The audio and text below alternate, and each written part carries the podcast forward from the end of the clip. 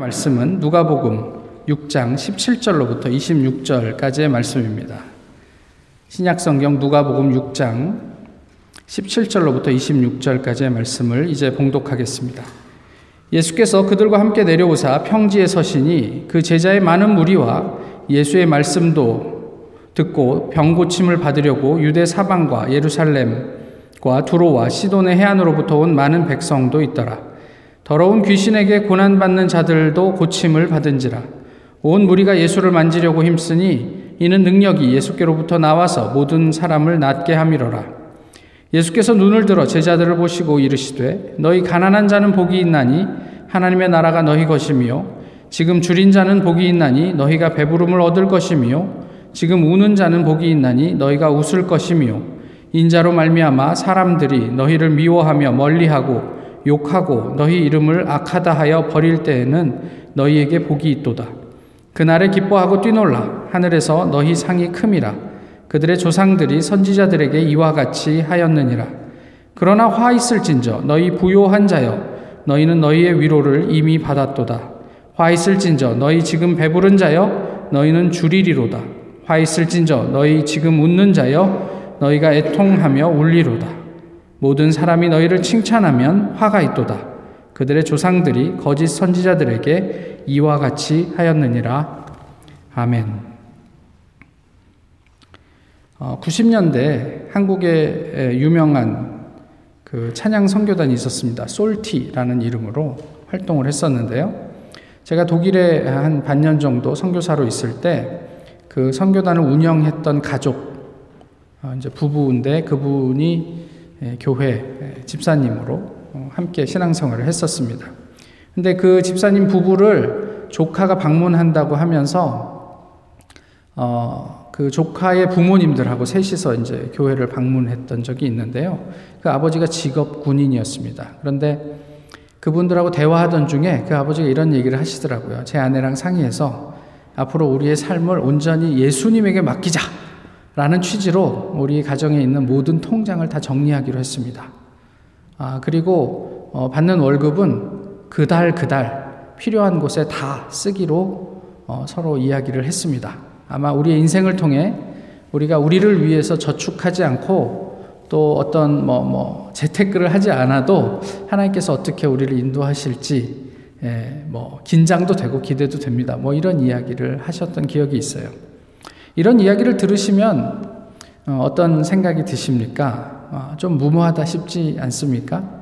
또 그게 벌써 뭐 2000년대 이야기니까 요즘하고는 더더군다나 또 실정에 맞지 않는다고 생각하시기도 하실 수 있고 뭐 여러 가지 다양한 의견들을 내실 수 있겠지만 어쨌든 그분들은 그렇게 하나님이 우리 가정을 어떻게 인도하실지 우리가 한번 보겠다 하고 결정을 했던 그런 어, 일화가 있습니다. 오늘 본문은 그 평지 설교의 일부입니다. 마태복음에서는 이것을 산상수훈이라고 하지요. 예수님께서 산에 오르셔서 제자들에게 말씀해 주신 그래서 마태복음 5장에서 7장까지 기록되어 있는 어떤 이 말씀인데 아, 비슷한 내용이에요. 근데 좀 축약된 어, 형태로 오늘 본문에서는 예수님이 평지에서 말씀하셨다. 그래서 산상수훈이라는 말 대신 평지설교라 이제 명명을 합니다. 어, 산상수훈이 됐든 평지설교가 됐든 우리 교회 좀 다니신 분들에게는 매우 익숙한 내용입니다.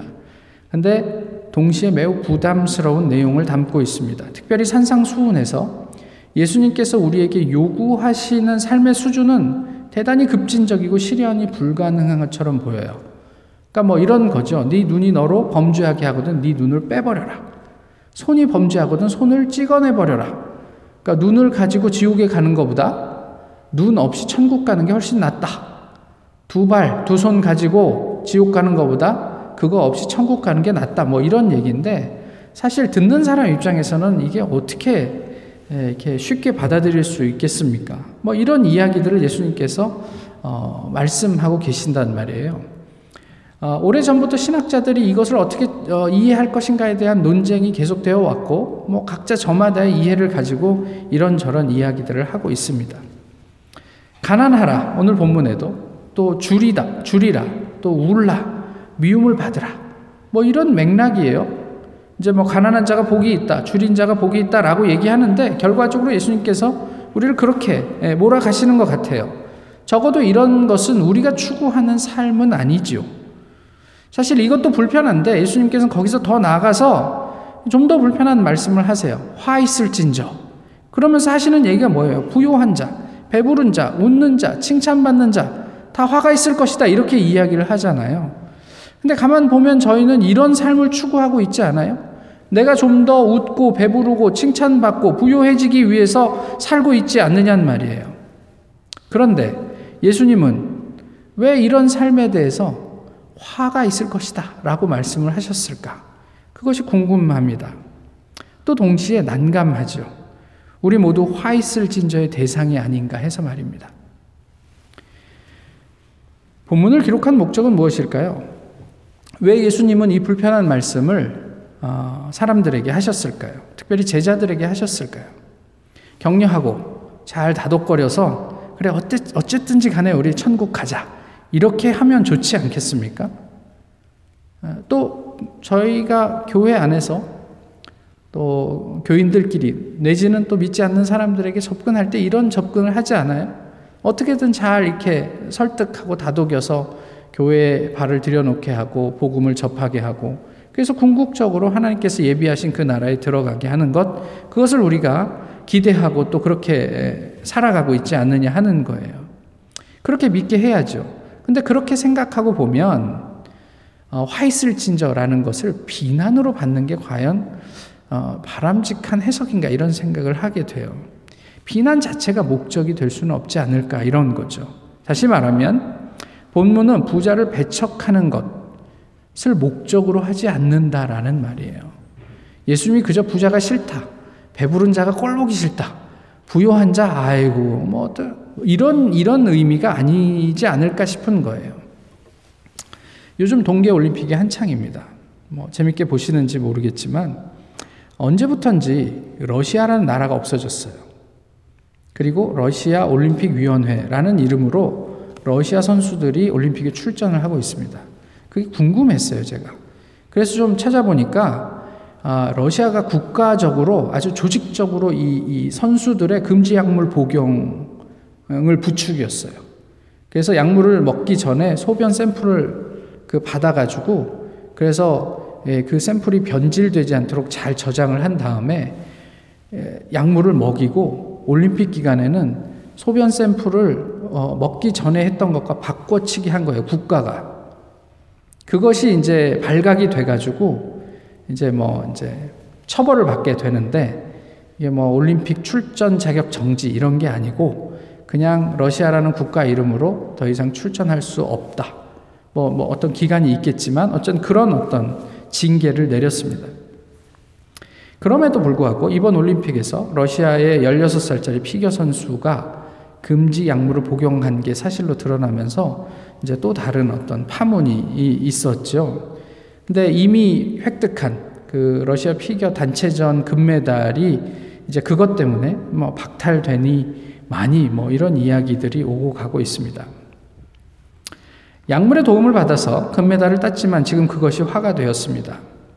한번 생각해 보세요. 지난 지난번에 그 약물 금지 약물을 복용한 게 발각이 되고 여러 가지 문제가 되었으니까 요번에 설령 약물을 좀 복용했다고 하더라도 얼마나 조심해서 치밀하게 그것이 드러나지 않도록 준비를 했겠어요.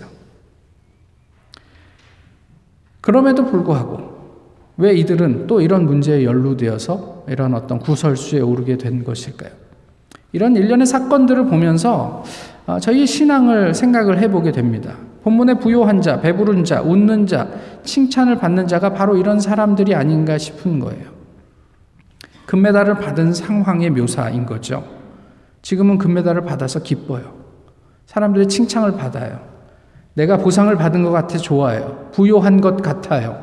뭐 이런 거죠. 하지만 그런 부요함이나 배부름, 웃음이나 칭찬은 정도를 벗어난 사기의 결과일 뿐이었습니다. 복음의 진리를 살아내는 것, 시 만만치 않죠.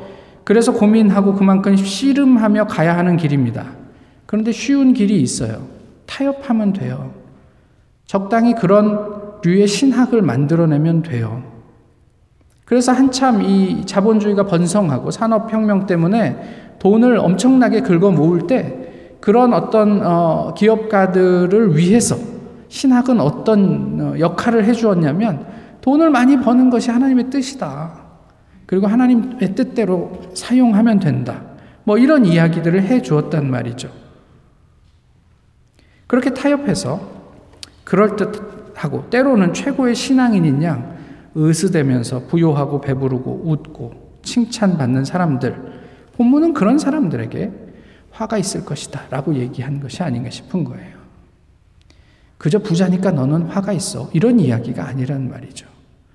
실상은 내가 그 부를, 내가 그 웃음을 사기로, 어, 진리가 아닌 다른 어떤 것으로 획득한 것임에도 불구하고 마치 내가 진리의 자리에 있는 것처럼 웃고 떠드는 그 사람들을 향해서 예수님께서는 통렬하게 아, 비판하고 지적하신 게 아닌가 싶은 거죠.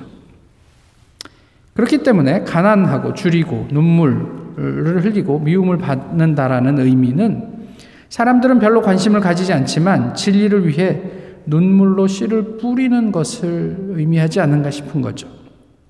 늘 고민하고 씨름하는 삶을 예수님께서 오늘 우리에게 부탁하고 계시는 거예요. 우리가 정말 크리스찬이라면 어떤 삶의 모습이 될까? 라는 약간 반어적인 질문이 아닐까 싶은 거예요. 사람들은 이 이야기를 들으면, 어? 내가 그래도 먹고 살만한데 그러면 나는 저주받은 사람이야? 라는 생각을 할 때 그 이야기가 아니고 정말 네가 크리스찬다운 삶을 살고 있는지 한번 돌아보지 않을래? 라는 반문이 그 속에 들어가 있지 않은가 싶은 거죠. 월터 윙크는 라는 분은 이런 얘기를 했어요. 나 자신을 세속적인 삶으로 살도록 나를 붙들어 매고 있는 내부의 독재자가 있다. 우리 내면에 우리가 끊임없이 세속적인 삶을 살도록 드라이브하는 독재자가 존재한다. 이런 이야기를 한 거죠.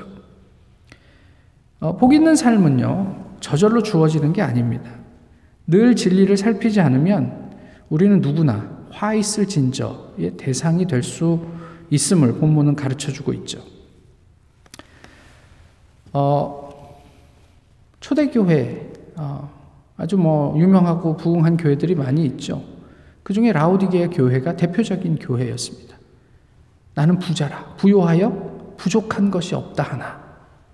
자기들 스스로 너무 넉넉하고 부요하고 그래서 함께 웃고 이 정말 좋은 공동체가 아닌가 하며 축하하는 그 자리에 예수님께서 뭐라고 하냐, 하시냐면 네가 눈먼 것과 벌거벗은 것과 뭐 굶주린 것과 이, 이러 이런 비참함을 네가 알지 못하는도다 이렇게 이야기하고 계시단 말이에요.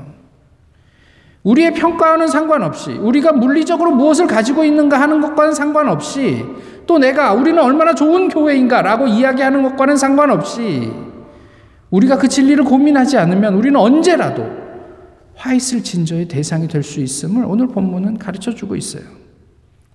선교사라고 다 같은 선교사이겠습니까? 돈으로 선교하는 선교사가 있죠. 그래서 빵을 미끼로 사람들을 교회에 모으고 그것을 사진을 찍고 그 사진을 들고 한국에 가서 이렇게 어려운 환경에서 사역하고 있습니다. 많은 사람들이 모이는데 재정이 부족합니다. 라고 얘기하면 많은 교회들이 그분에게 후원하고 또 뭐 여러 가지 도움을 주곤 합니다. 근데 정작 그곳에 모여 있는 사람들은 교인들이 아니에요. 그냥 빵을 받기 위해서 모인 사람들이에요. 그리고 그들은 어디에 가서 예배드리냐?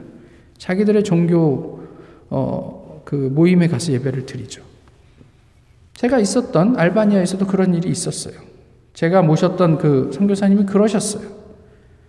교인들은 뭐 100명, 150명 매주 이렇게 출석하고 모이지만 그들은 예배 후에 자신들이 챙겨갈 빵에 관심이 있었던 거예요. 그리고 그들 대부분은 매일 그 천주교 그 옆에 교회 옆에 성당이 있었는데 천주교 성당에 가서 진지하게 미사를 드리고 있었어요. 도대체 우리가 어떤 선교를 하고 있느냐는 말이에요. 이런 사역이 도대체 어떤 의미가 있을까요? 사람만 많으면 됩니까? 사진 한 장으로 보여주는 것이 선교 사역의 진정한 의미입니까? 보기에 그럴듯하면 괜찮습니까? 우리는 무엇을 보고 또 무엇을 고민하고 있느냐 하는 거예요. 저희가 함께 아름다운 교회를 이루고 있지만 우리는 지금 무엇을 보고 무엇을 고민하고 있습니까? 오늘 본문에서 읽었지만 평지 설교는 20절 이하의 내용입니다. 근데 17절, 19절이 오늘 본문에 포함되어 있죠. 27절에서 19절은 20절 이하에 나와 있는 평지 설교의 실제입니다. 유대 지역을 포함한 이방 지역에서도 예수님을 만나기 위해 사람들이 몰려들었어요. 유대인뿐만이 아니라 이방 사람들이 몰려들었다고요. 그런데 예수님께서는 이들을 가리지 않고 치유해 주셨대요. 이것이 가난한 자는 복이 있다 선언하신 예수님의 그 선언과 어떤 관계가 있을까요? 예수님 입장에서 한번 생각을 해보세요. 예수님은 이 군중들을 대하시느라고 마가는 어떻게 묘사합니까? 식사할 겨를도 없으셨다 이렇게 얘기해요. 예수님은 형편이 그렇지 않음에도 불구하고 이, 이, 이 필요가 있는 군중들을 만나시느라 매일 굶주리셨다. 이런 이야기예요. 이것이 사역자들의 결핍 아니겠습니까? 근데 반대로 이 무리들, 다시 얘기하면 수혜자들의 입장에서 한번 생각을 해보세요. 이 무리들은 예수님을 통해 자유를 얻었어요. 당시에 불치병 내지는 난치병이라고 여겨졌던 귀신 들린 사람들이 예수님을 만나고 자유로워졌어요. 온전해졌어요. 예수님에게서 능력이 나가는 것을 알고 있었어요. 병이 걸린 사람들, 말씀을 듣고자 모인 사람들에게 예수님은 말씀을 전하셨고 병을 낫게 해주셨단 말이에요. 이것이 그들에게 얼마나 큰 복이, 복입니까? 동시에 이런 자유를 얻은 사람들의 환희, 또 그들이 누리는 복은 결국 가난함과 주림 또는 울음, 미움받는 사람들의 희생의 열매였다라는 거예요. 예수님의 굶주림이 사람들의 치유를 예수님의 이 곤고함이 사람들에게 구원을 허락해 주셨단 말이에요. 이것이 바로 신앙인의 복이고 회개하는 한 사람으로 인한 하늘의 기쁨이다. 이런 이야기를 하는 거예요. 그러니까 가난한 사람, 줄인 사람이 비참한 사람이 아니고 그 사람이 정말 진리를 위해서 사람들을 만나고 그들과 사역한 결과였기 때문에 곧 그들은 하나님 앞에서 부유하게 되고 웃게 되고 칭찬받게 될 것이다. 라는 이야기를 어, 예수님께서 평지 설교를 통해서 하고 계시는 거죠.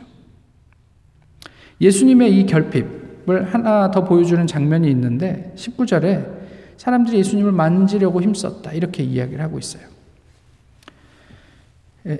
미신이죠. 예수님을 인격 대 인격으로 만나서 변화가 생기는 거지 예수님의 옷을 만졌다고 우리가 변화가 생기는 게 아니잖아요. 그런데 예수님께서는 그들을 나무라지 않으셨어요. 우리 눈에 그 보이는 옆에 있는 이웃의 연약함, 그 허물을 우리는 어떻게 대하고 있습니까? 혹 그들의 약점을 이유로 우리는 그들을 어, 또 다른 의미로 소외시키고 있는 것은 아니에요? 아, 저 사람은 좀 아닌 것 같아. 아, 너무 피곤해. 내가 너무 고갈돼, 소진돼. 그러니까 저 사람은 가급적이면 거리를 두고 좀 피해 다니는 게 좋겠어. 이러고 있는 것은 아닌가 하는 거예요. 그들이 그럼에도 불구하고 예수님을 만날 수 있도록 우리 자신의 소유를 비워, 우리 에너지를 들여, 그들을 섬길 수는 없을까요? 예수님이 지금 우리의 삶을 보며 복이 있다 말씀하실까요? 아니면 화 있을진저 말씀하실까요? 이것이 우리가 신앙생활을 하면서 아주 진지하게 질문하고 고민해야 되는 문제가 아닐까 싶습니다.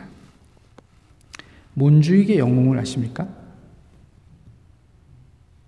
모르세요?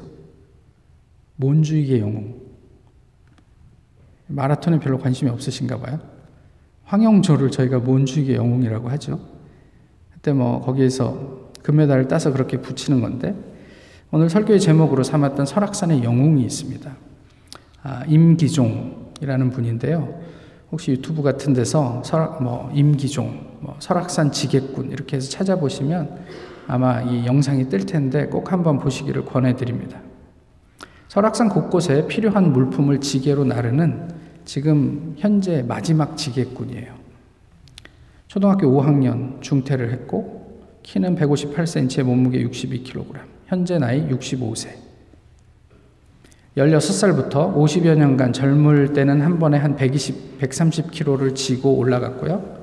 요즘은 어, 연세가 드셔서 한 6, 70kg 정도의 짐을 나르신데요.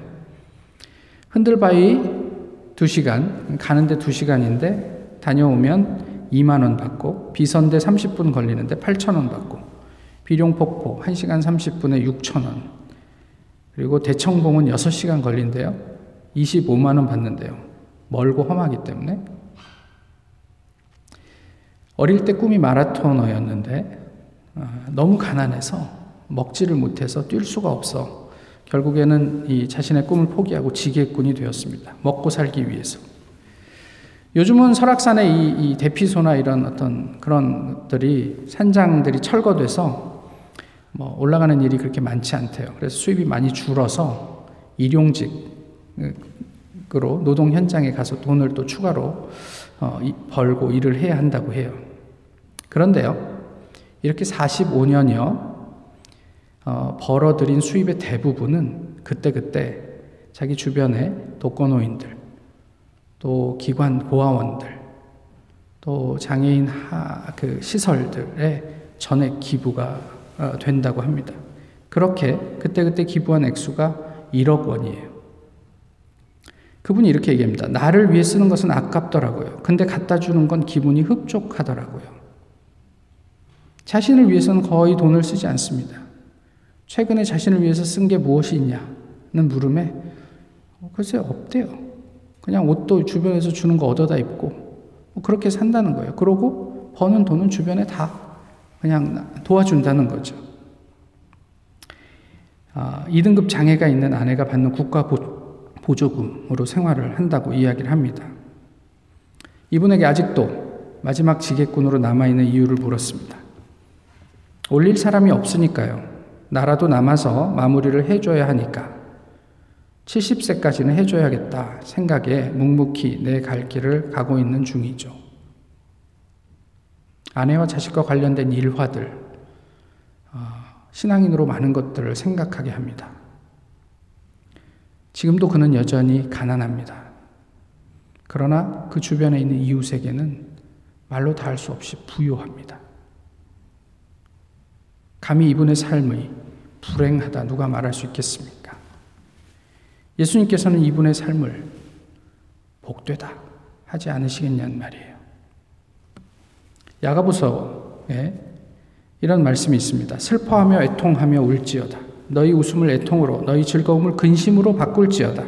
주 앞에서 낮추라. 그리하면 주께서 너희를 높이시리라. 우리가 많은 조건을 가져서 높아지는 게 아니고 하나님께서 우리를 높이실 때 우리가 높아지실 수 있음을 믿으십니까? 본질을 사는 게 쉽지 않죠. 그래서 우리 대부분은 금지 약물을 먹는 것으로 타협하며 사시겠어요? 오늘 본문 46절 이렇게 말, 말씀하지 않습니까? 너희는 나를 불러 주여 주여 하면서도 어찌하여 내가 말하는 것을 행하지 아니하느냐? 주님은 나의 주인이십니다.